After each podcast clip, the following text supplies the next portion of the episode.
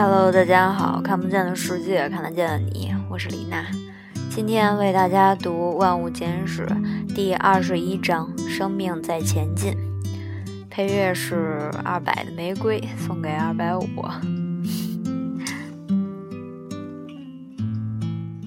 要变成化石可不容易，几乎所有的生物，其中百分之九十九点九以上的命运是化为乌有。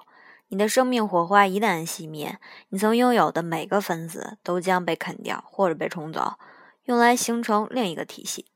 事情就是那样，即使你把那不足千分之一的东西变成一小滩微生物而没有被吃掉的话，变成化石的可能性也很小。若要变成化石，你必须具备几个条件。首先，你得死在恰当的地方吧。只有大约百分之十五的岩石能够保存化石，因此倒在一个未来的花岗岩所在地是没有用的。实际上呢，死者必须埋在沉积物里，在那里留下印子，就像嗯泥泞里面的一片叶子那样，或者在不接触氧气的情况下腐烂。让骨头和坚硬的部分里面的分子由溶解的矿物质取而代之，按原件创造出一个石化的版本。接着，在化石所在的沉积物经受地球运动的随意挤压、折叠还有推动的过程中呢，化石必须设法保持一种可以识别的形状。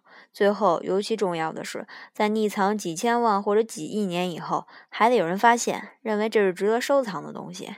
据认为呢。在十亿根骨头当中，只有大约一根能够变成化石。要是那样的话，这意味着今天所有活着的美国人，即每人都有二百零六根骨头的两万七千万美国人，所能留下的全部化石不过是五十根左右，即一副完整骨骼的四分之一。当然了，这还不等于说其中任何一块骨头化石将来真的会被人发现。记住，它们可以被埋在。九百三十多万平方公里土地的任何地方，而这些土地只有很小的一部分会被翻动，小得多的部分会被仔细的观看。因此，要是这几根骨头的化石能被发现，那简直就是奇迹。从任何一种意义上说，化石越来越稀有了。在地球上生活过的生物中，大多数都已经无影无踪。据估计啊。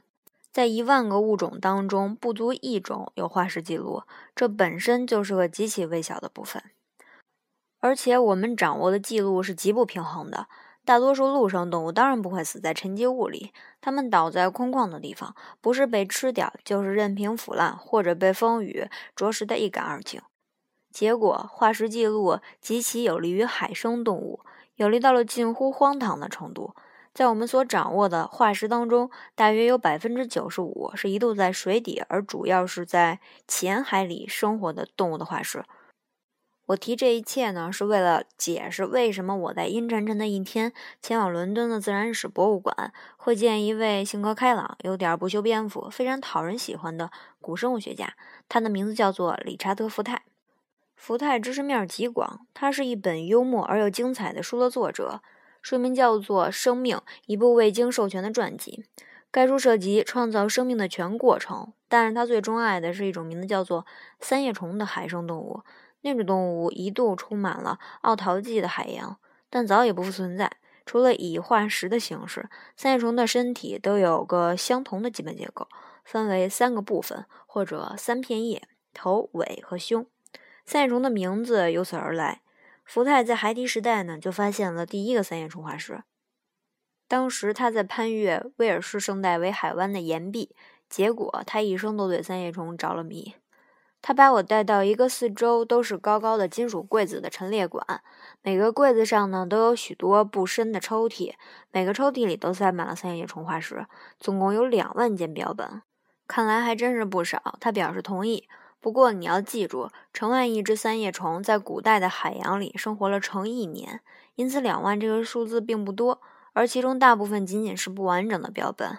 发现一块完整的三叶虫化石，对古生物学家来说仍然是一件大事儿。三叶虫最初出现在大约五万四千万年以前，接近复杂生命大爆发及通常所谓的寒武纪大爆发的起始时刻，它们已经完全成型，仿佛从天而降。然后在三万万年以后。三叶虫跟许多别的生物一起在二叠纪大灭绝的时候消失了。那次大灭绝至今仍然是个谜。与别的灭绝生物一样，人们很自然会认为他们是失败者。其实他们是生活过的最成功的动物之一。他们统治了三亿年，是恐龙存在时间的两倍。而恐龙本身也是历史存在时间最长动物之一。福泰指出，迄今为止，人类的存在时间只有其千分之五长。三叶虫有那么漫长的支配时间，因此数量急剧增加。大多数的个头都始终很小，大约是现代甲虫的大小，但有的大得像盘子。它们总共至少有五千属，六万种。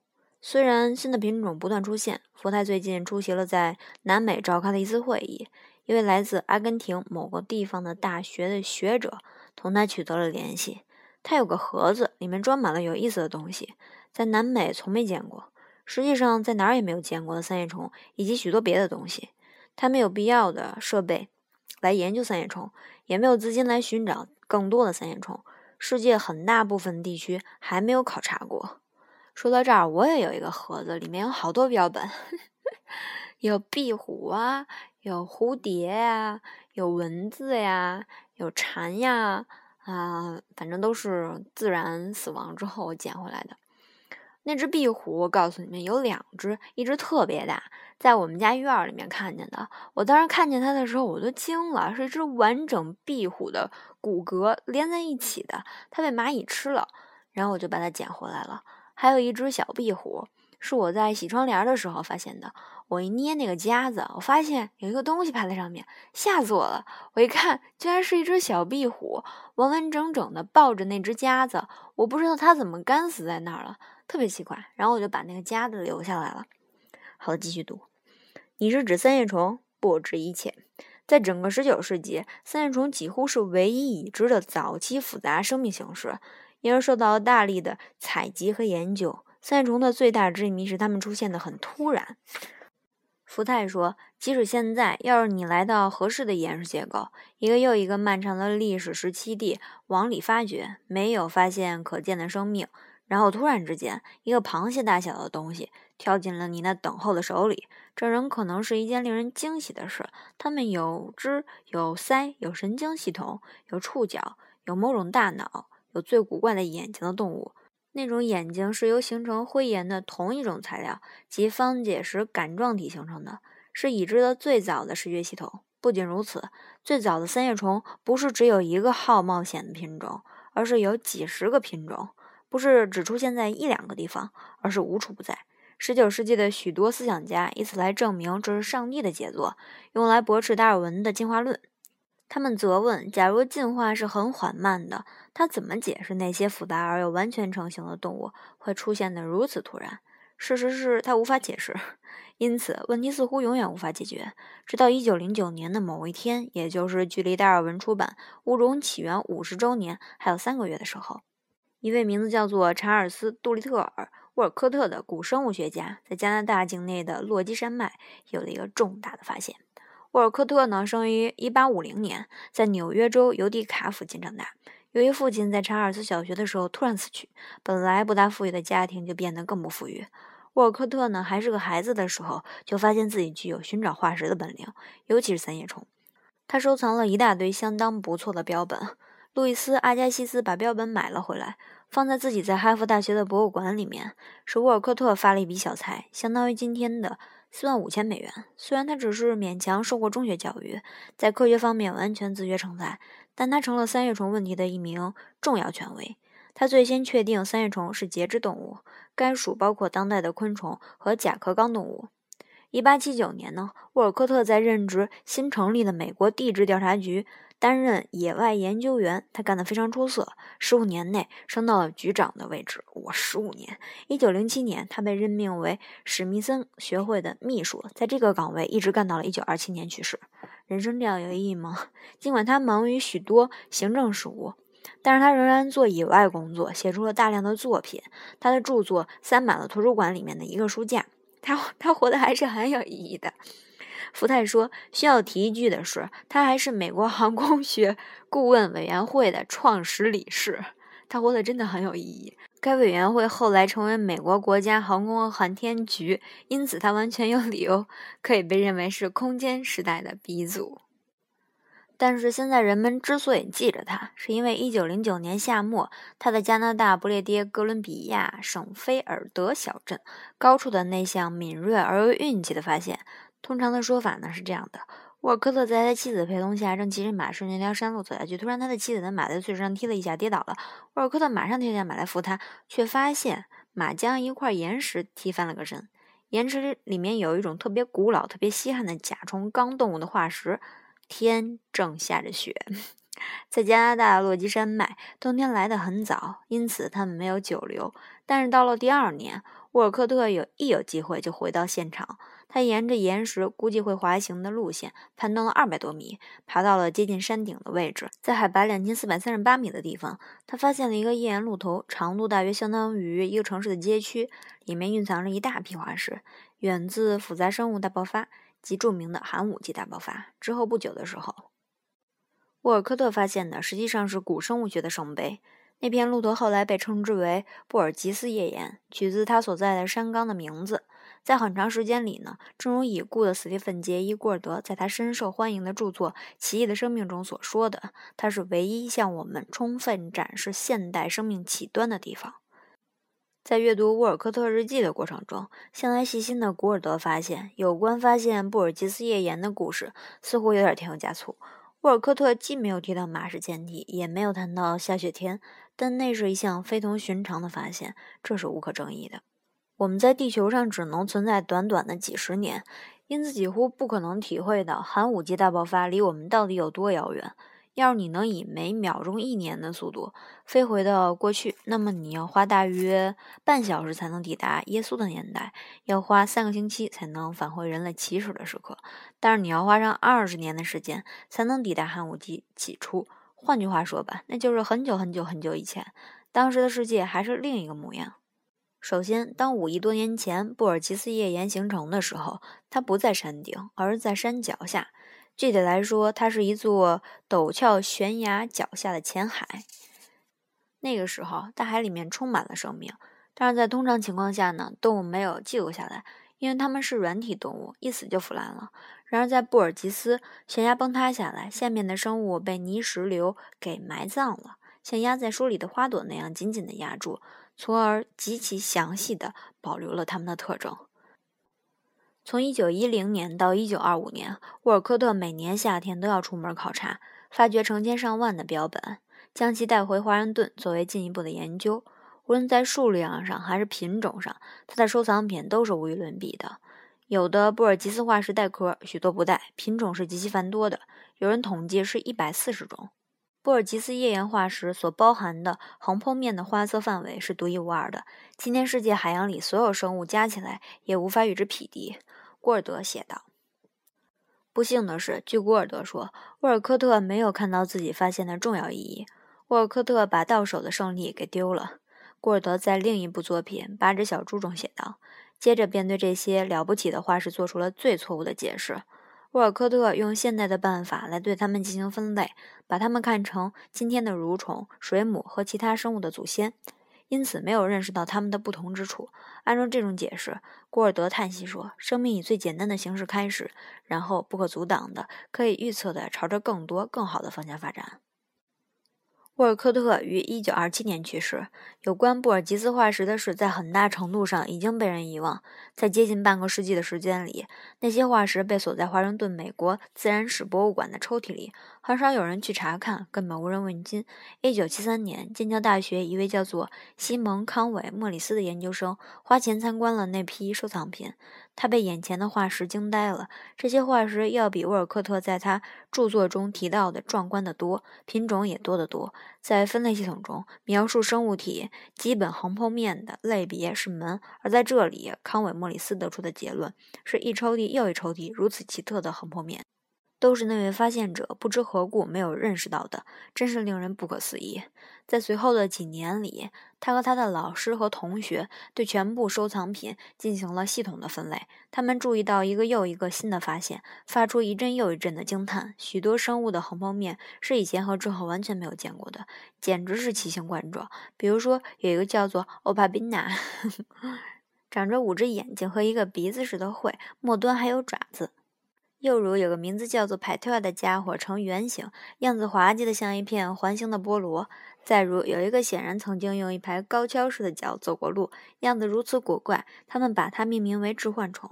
这些收藏品中有许许多多不曾认识的新东西，以至于有一次打开另一个抽屉的时候，有人听莫里斯竟然说：“哦，真该死，这里面没有一个新的门啊！”这个英国小组的重新分类表明，寒武纪在动物体型方面是个无与伦比的创新和实验的时代。在差不多四十亿年的时间里，生命一直是慢腾腾的，看不出有任何朝着复杂方向前进的雄心壮志。接着，在仅仅五百万到一千万年的一段时间里，它创造了所有今天在用的基本体型。你可以点出任何一种动物，从线虫到卡梅伦·迪亚斯，它们使用的都是在寒武纪派对上首创的架构。然而，最令人吃惊的是，如此之多的体型，打个比方说，却缺少深度，没有留下后代。据古尔德说呢，在布尔吉斯动物群当中，总共至少有十五种，也许多达二十种，不属于任何已经确认的门。生物史，古尔德写的是一个大规模淘汰的故事，接着是少数幸存品种的分化，而不是通过认为的不断优化、不断复杂化、不断多样化的故事。看来，进化的成功真是像玩彩票一样。有一种一种动物确实成功的溜过了一关，那是一种蠕虫状的小家伙，名字叫做皮卡，特别像皮卡丘。据发现呢，它有一根原始的脊柱，从而成了包括我们在内的所有后来脊椎动物的已知的最早祖先。皮卡在布尔吉斯化石中根本不多，因此天知道它们是差多么一点就走向了灭绝。古尔德有一句名言，明确说明他们认为我们家系的成功是件十分侥幸的事。要是把生命的磁带倒回到布尔吉斯页岩的早期，从同一起点把它再放一遍，任何像人类智慧这样的东西会使其重放异彩的可能性极小。古尔德的《奇异的生命》于1989年出版，旋即引起了纷纷议论，在商业上也是个巨大的成功。大家不知道的是，许多科学家根本不同意古尔德的结论。过不了多久，情况就会变得不像话。联系到寒武纪氛围。爆发很快跟现代人的脾气有关，而不是跟古代生理上的事实更有关系。实际上，现在我们知道，复杂的生物至少在几一亿年以前已经存在。我们本该早就知道。沃尔科特在加拿大的发现，过去差不多四十年以后，在地球另一侧的澳大利亚，一位名字叫做雷吉纳德·斯普里格的年轻人，地质学家，他是个地质学家，发现了不可思议的东西。一九四六年，斯普里格还是南澳大利亚的一名年轻的政府助理地质工作者的时候，被派到弗林德斯山脉的埃迪亚卡拉山区调查废弃的矿区。那时，阿德莱德以北大约五百公里处一大片干旱的内陆地区，目的是想看看那里是不是还有利用新的技术可以重新开采有利可图的旧矿井。因此，他根本不是去研究地表岩石。更不是去研究化石的。但是有一天在吃午饭的时候，斯普里格呢无意中翻动了一块砂岩。说的轻一点，也就是很吃惊的发现，嗯，石头的表面上布满了细微的化石，很像是叶子在泥土里面留下的印子。这些岩石比寒武纪大爆发还要早。他看了起步阶段可见生命。斯普里格给《自然》杂志写了一篇论文，但是没有被采用。他转而把论文在澳新科学促进会的下一次年会上宣读，但是没有博得协会头的欢心。我觉得他可能 PPT 做的不太好。那位头说，艾迪亚卡拉印子只是由非生物留下偶然留下的记号，嗯，既不是由生物形成的，而是由于风吹雨打或者潮汐运动形成的图案。斯布里格的希望并没有完全破灭，他又来到了伦敦，把自己的发现提交给了1948年国际地质学大会。但既没有引起兴趣，也没有人相信。最后，在没有更好的出路情况下，他把自己的成果发表在了南澳大利亚皇家学会学报上。接着，他辞去了政府里的职务，开始从事石油勘探工作。九年之后呢？一九五七年，一位名字叫做约翰梅森的小学生在穿越英格兰中部昌武德森林的时候，小学生没事干去森林干嘛呀？我也想去。发现了一块岩石，里面有一种古怪的化石，样子很像现代的海笔，跟斯普里格发现的此后一直想告诉大家的这些标本是完全相同的。那位小学生把化石交给了莱斯特大学的一位古生物学家，他马上认出那是寒武纪之前的东西。小梅森的照片被刊登到了报报纸上，他被当作是一名早熟的英雄。直到现在，许多书里面仍然提到他的事迹。为了纪念他，那个标本被命名为梅森恰尼海塞鼠。今天。斯普里格的艾迪亚卡拉，我终于读好了。标本原件与自嗯那以后在整个弗林德斯山脉所发现的其他一千五百件标本中的许多标本一起陈列在阿德莱德南澳大利亚州博物馆楼上的一个破玻璃柜里，但是没有吸引多少注意。上面石出的精美图案不太清楚。对没有受过训练的人来说是没有多大吸引力的。它们大多很小，呈圆盘形，偶尔带些隐约的条纹。福泰把它们称之为软体怪物。这些是什么东西？它们是怎么生活的？人们的看法远非一致。从表面上看来，它们没有用来进食的嘴巴，也没有用来排泄废物的肛门，根本没有用来消化食物的内脏器官。在生活中，福泰说，他们大多数很可能就扒在沙质沉积物的表面，就像没有固定形状、毫无生气、软绵绵的比目鱼那样。在最活泼的时候，它们也不会比水母更复杂。艾迪亚卡拉动物都是双胚层的，即它们由两层组织构成。除了水母以外，今天所有动物都是三胚层的。有的专家认为，它们根本不是动物，而更像是植物或者是真菌。即使现在，植物和动物的界限并不是总是很分明。现代的海绵一辈子固定在一个地方，既没有眼睛，也没有大脑，更没有搏动的心脏。然而它是动物，所以我就说嘛，你旁边的柳树有可能也是一个动物。为什么动物跟植物怎么怎么可能会分清楚呢？谁说有心脏、有血管、有头脑，就是一定会有灵魂的？我觉得你身边那棵柳树，它也有可能有灵魂，它也会跟你说话呀，只不过你听不懂，或者你听不见。读到哪儿了？福泰说：“没有任何规定说你非得明确不是植物就是动物。”关于埃迪卡拉动物群在哪方面是不是今天活着的哪种动物的祖先的问题，意见还是不很统一。许多权威把它们看作是一种失败的尝试，想要变成复杂动物而又没有成功，可能是因为懒散的埃迪卡拉动物群。给吃了个干净，或者在竞争中输给了寒武纪的比较灵活、比较复杂的动物。今天活着的没有很类似的动物，福太写道，它们很难被解释成是哪种后来出现的物种的祖先。我们觉得它们对地球上的生命生命的发展最终没有起多大的作用。许多权威人士认为，在前寒武纪和寒武纪之交的时候，存在大规模的灭绝现象。群呢都没有进入下一个阶段。换句话说，正儿八经的复杂生命始于寒武纪大爆发。反正古尔德是这么看的。后来，早先寒武纪的化石开始被吹毛求疵的重新评估。福泰和德里克·布里格斯，古尔德书里面另一位重要人物，使用了一种所谓进化分支学的方法，把各种布尔吉斯化石进行了比较。简单来说呢，进化分支学就是按照共同的特点将动物进行分类。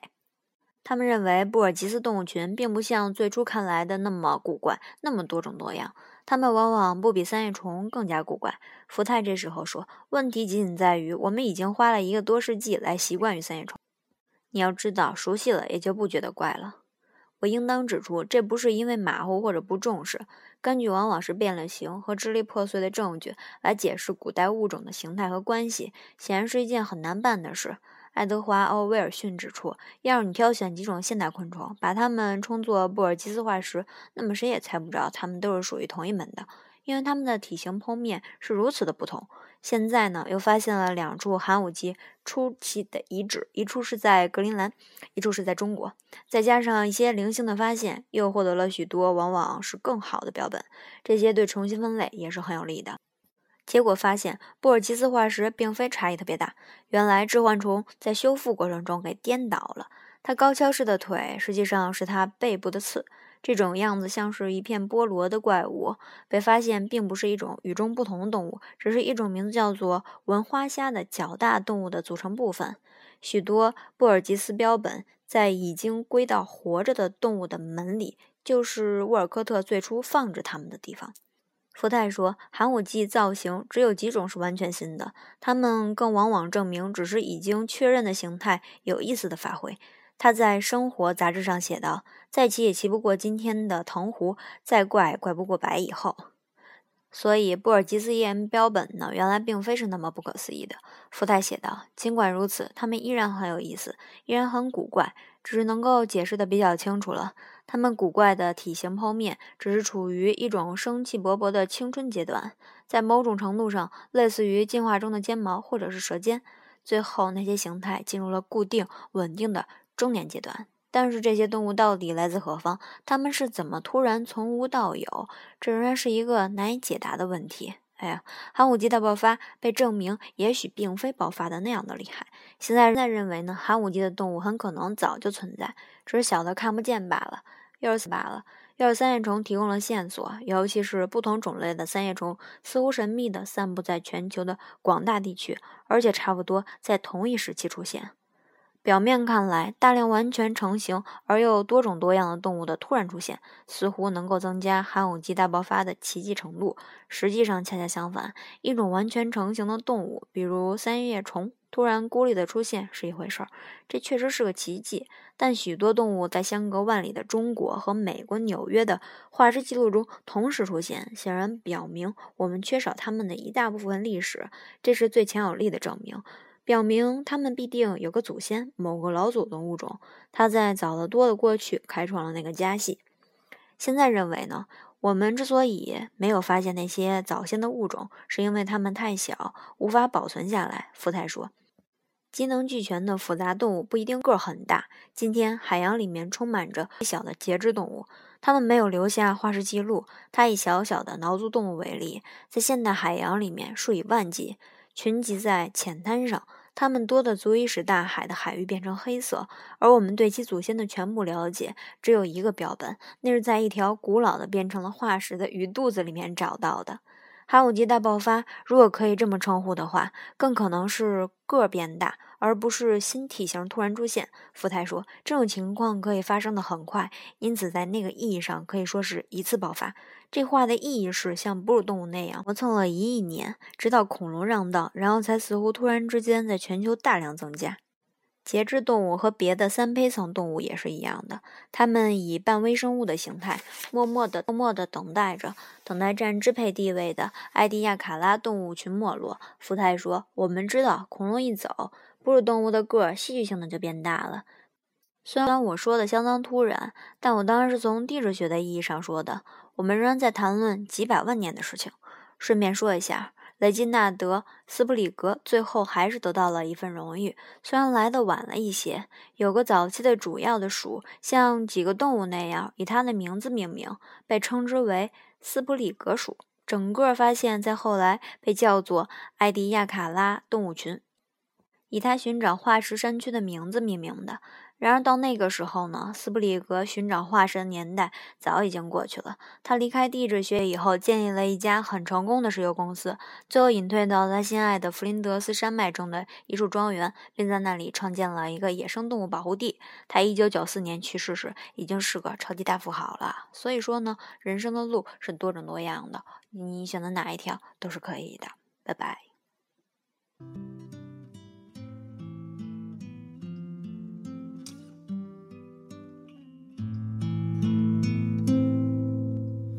你说你想在海边买一所房子，和你可爱的松狮一起住在那里。你会当一个心情杂货铺的老板娘，随着心情买着自己喜欢的东西。生活越来越压抑。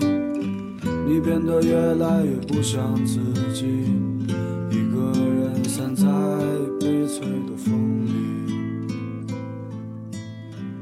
玫瑰，你在哪里？你说你爱过的人都已经离去，不要欺骗自己，你只是隐藏的比较深而已。玫瑰，你在哪里？